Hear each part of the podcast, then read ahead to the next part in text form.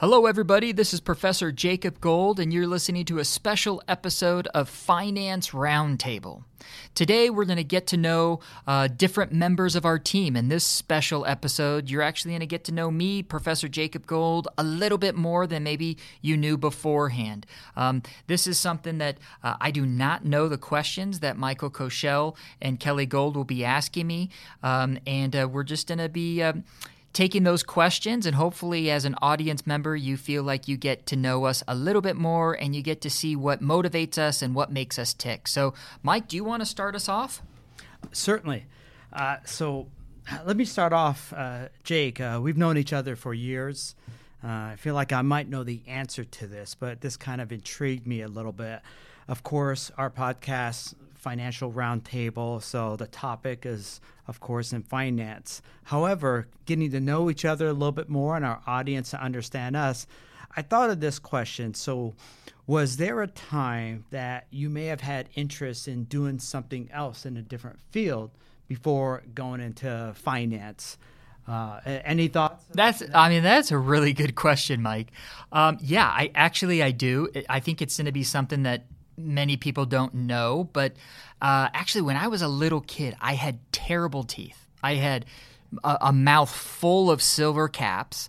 Uh, I would constantly go to the dentist, and whenever I would get done with a dental appointment, my dentist had a little treasure chest, and you could go and pick out one toy from the treasure chest. And I thought that concept was so awesome that for a long time I thought I wanted to become a dentist just so I could give out little toys to kids. So, and if you think about it, as um, the chairman of Jacob Gold and Associates, without a doubt, I'm an entrepreneur. And dentists, in many ways, are entrepreneurs. They they're running their business, but they're scientists and they're technicians, and they work closely with their patients. So, in some ways, I see a lot of similarities between a financial planning firm and a dental office. But I, that's a great question, Mike. I think that if I wasn't granted the opportunity to be exposed to the financial world at such a young age, because my grandfather was a financial planner and my father was a financial planner, maybe um, I would have ended up becoming a dentist because I really did, for some reason, um, I was very much drawn to um, a, my, my dentist dental practice. Mm-hmm.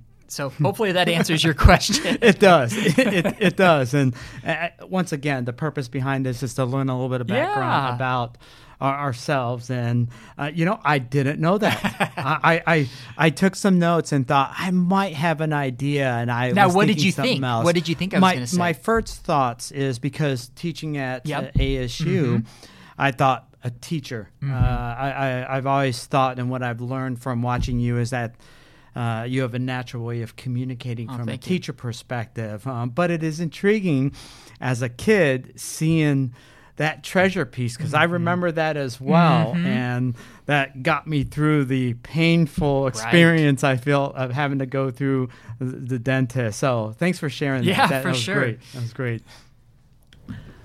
Um, I've got a question. Go for it. We've Kelly. talked about financial literacy right. a couple of times and what is your end goal when mm-hmm. it comes to financial literacy? What do you see would make you proud? Yeah, th- thanks for asking, Kelly. So, I, I, mean, I definitely feel over the last two years during this pandemic, we all have become tender because we um, have had to put our ho- our life on hold in, in, in different regards over the years, and it's been start, stop, start, stop. And so I feel like a lot of people are tender. Uh, and I feel that there is a lack of financial literacy out there. I, I am, I am, um, I feel really good in the fact that more and more states are making it a prerequisite for high school students to take personal finance before they graduate from high school. I think that that is really important, and in some cases, perhaps more important than a student taking trigonometry, because you're going to be dealing with personal finance every single day of your life. Whereas with trigonometry, you can end up using a calculator and uh, simplify the process. So let's take that time and focus it on areas that people will be using on a daily basis. But with that being said, I feel that society as a whole would be stronger uh, if there was more financial literacy in in in our society. And I'm not extremely talented in a lot of different areas. Uh, I often joke at home that I, I can barely change a light bulb. Um, but nonetheless, I, I, do feel that I have somewhat of a gift of, of being able to educate individuals in the area of finance. I have a knack of understanding investments.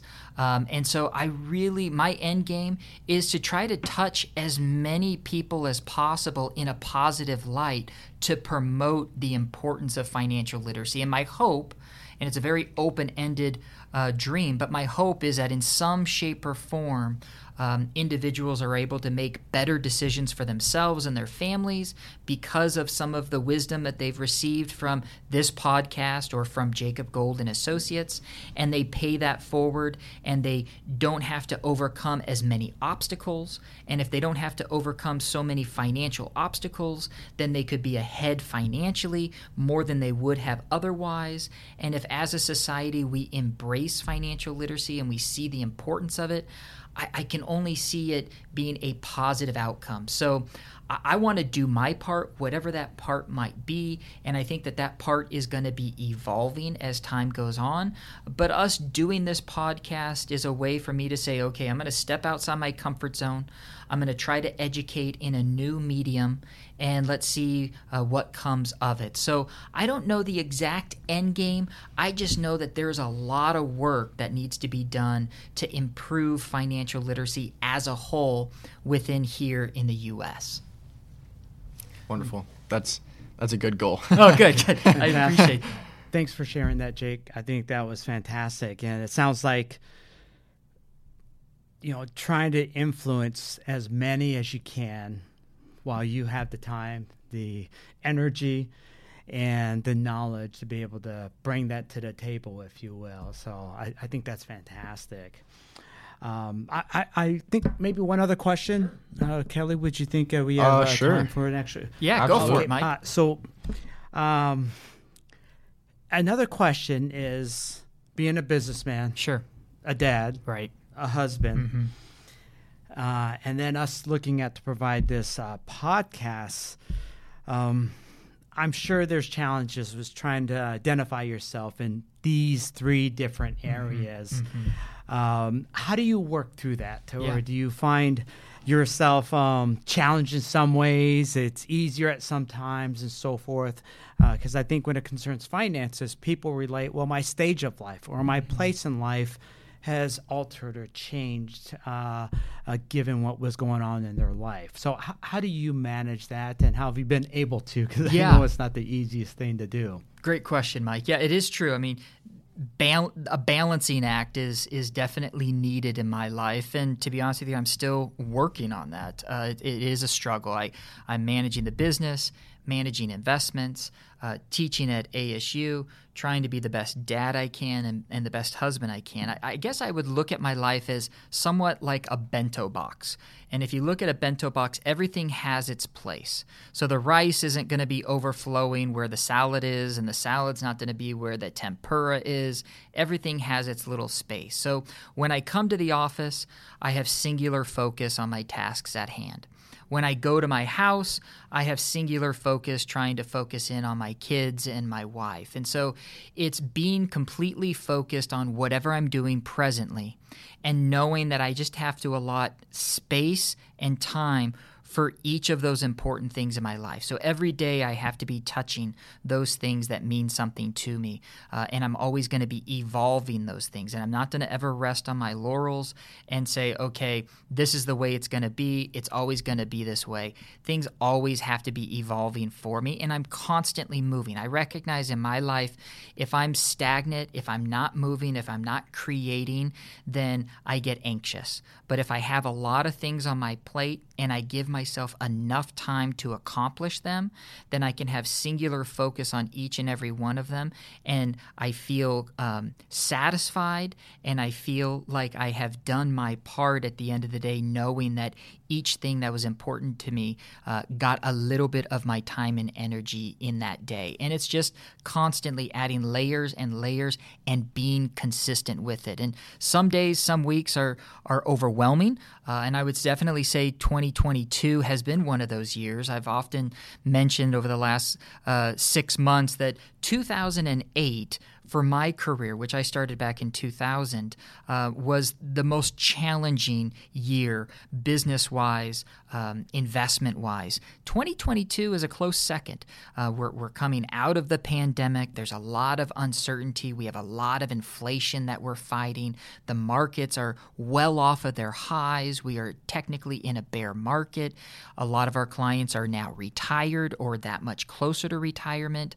Um, so it's pretty heavy these days. And some sometimes when it gets really heavy, it's a little bit more challenging to keep things in their space.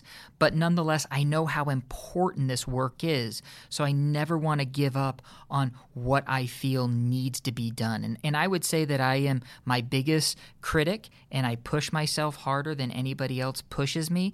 Um, but I know what I'm focusing on matters not only to myself, but matters to my clients, my family, and my friends. And so uh, it's a work in progress, to be honest with you. But I, I really wake up every day excited to do my best. And I always leave everything on the field. So when I do get home, I'm so exhausted that I really can only focus on one thing, and that is my lovely family, which Kelly is, of course, my oldest, and uh, I'm so grateful to have him uh, in my life, professionally and personally. So, uh, a little shout out to my my man Kelly Gold.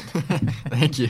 Nicely put. Nicely put, Jake. Nice. Thanks, Mike. I appreciate that. Well, guys, hopefully in this short podcast episode you got to know me jacob gold or in, in this podcast you'll you'll hear me be called jake. Um, professionally i am jacob but personally all my friends and family they call me jake. So anybody that's listening to this podcast feel free going forward to always call me jake. You don't need to call me jacob. Um, but uh, michael goes by mike Kelvin goes by Kelly, uh, and we're just going to try to keep this podcast casual and fun and uh, hopefully overall um, educational as well. So thank you guys. Thank you, Kelly. Thank you, Mike, for asking me those questions. I now look forward in future episodes of asking you guys questions, and I look forward to our audience getting to know the two of you because honestly, both of you are uh, you know some of the most special people in my lives. My uh, one of my dearest friends, and of course, my one and only son. So thank you guys for listening,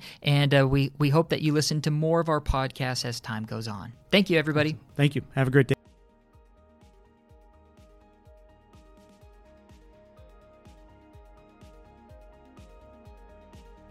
Jacob Gold and Michael Koschel are financial advisors offering securities and advisory services through Cetera Advisor Networks, LLC, doing insurance business in California as CFGAN Insurance Agency, LLC, member FINRA, SIPC a broker dealer and registered investment advisor. Cetera is under separate ownership from any other named entity. Jacobs California Insurance License 0E55425. Michael's California Insurance License 0K90130. The views depicted in this material are for information purpose only and are not necessarily those of Cetera Advisor Network. They should not be considered specific advice or recommendations for any individual. Neither Cetera Advisor Networks nor any of its representative may give legal or tax advice. Kelvin Gold is a marketing associate. Registered address is 14850 North Scottsdale Road, Suite 255, Scottsdale, Arizona 85254.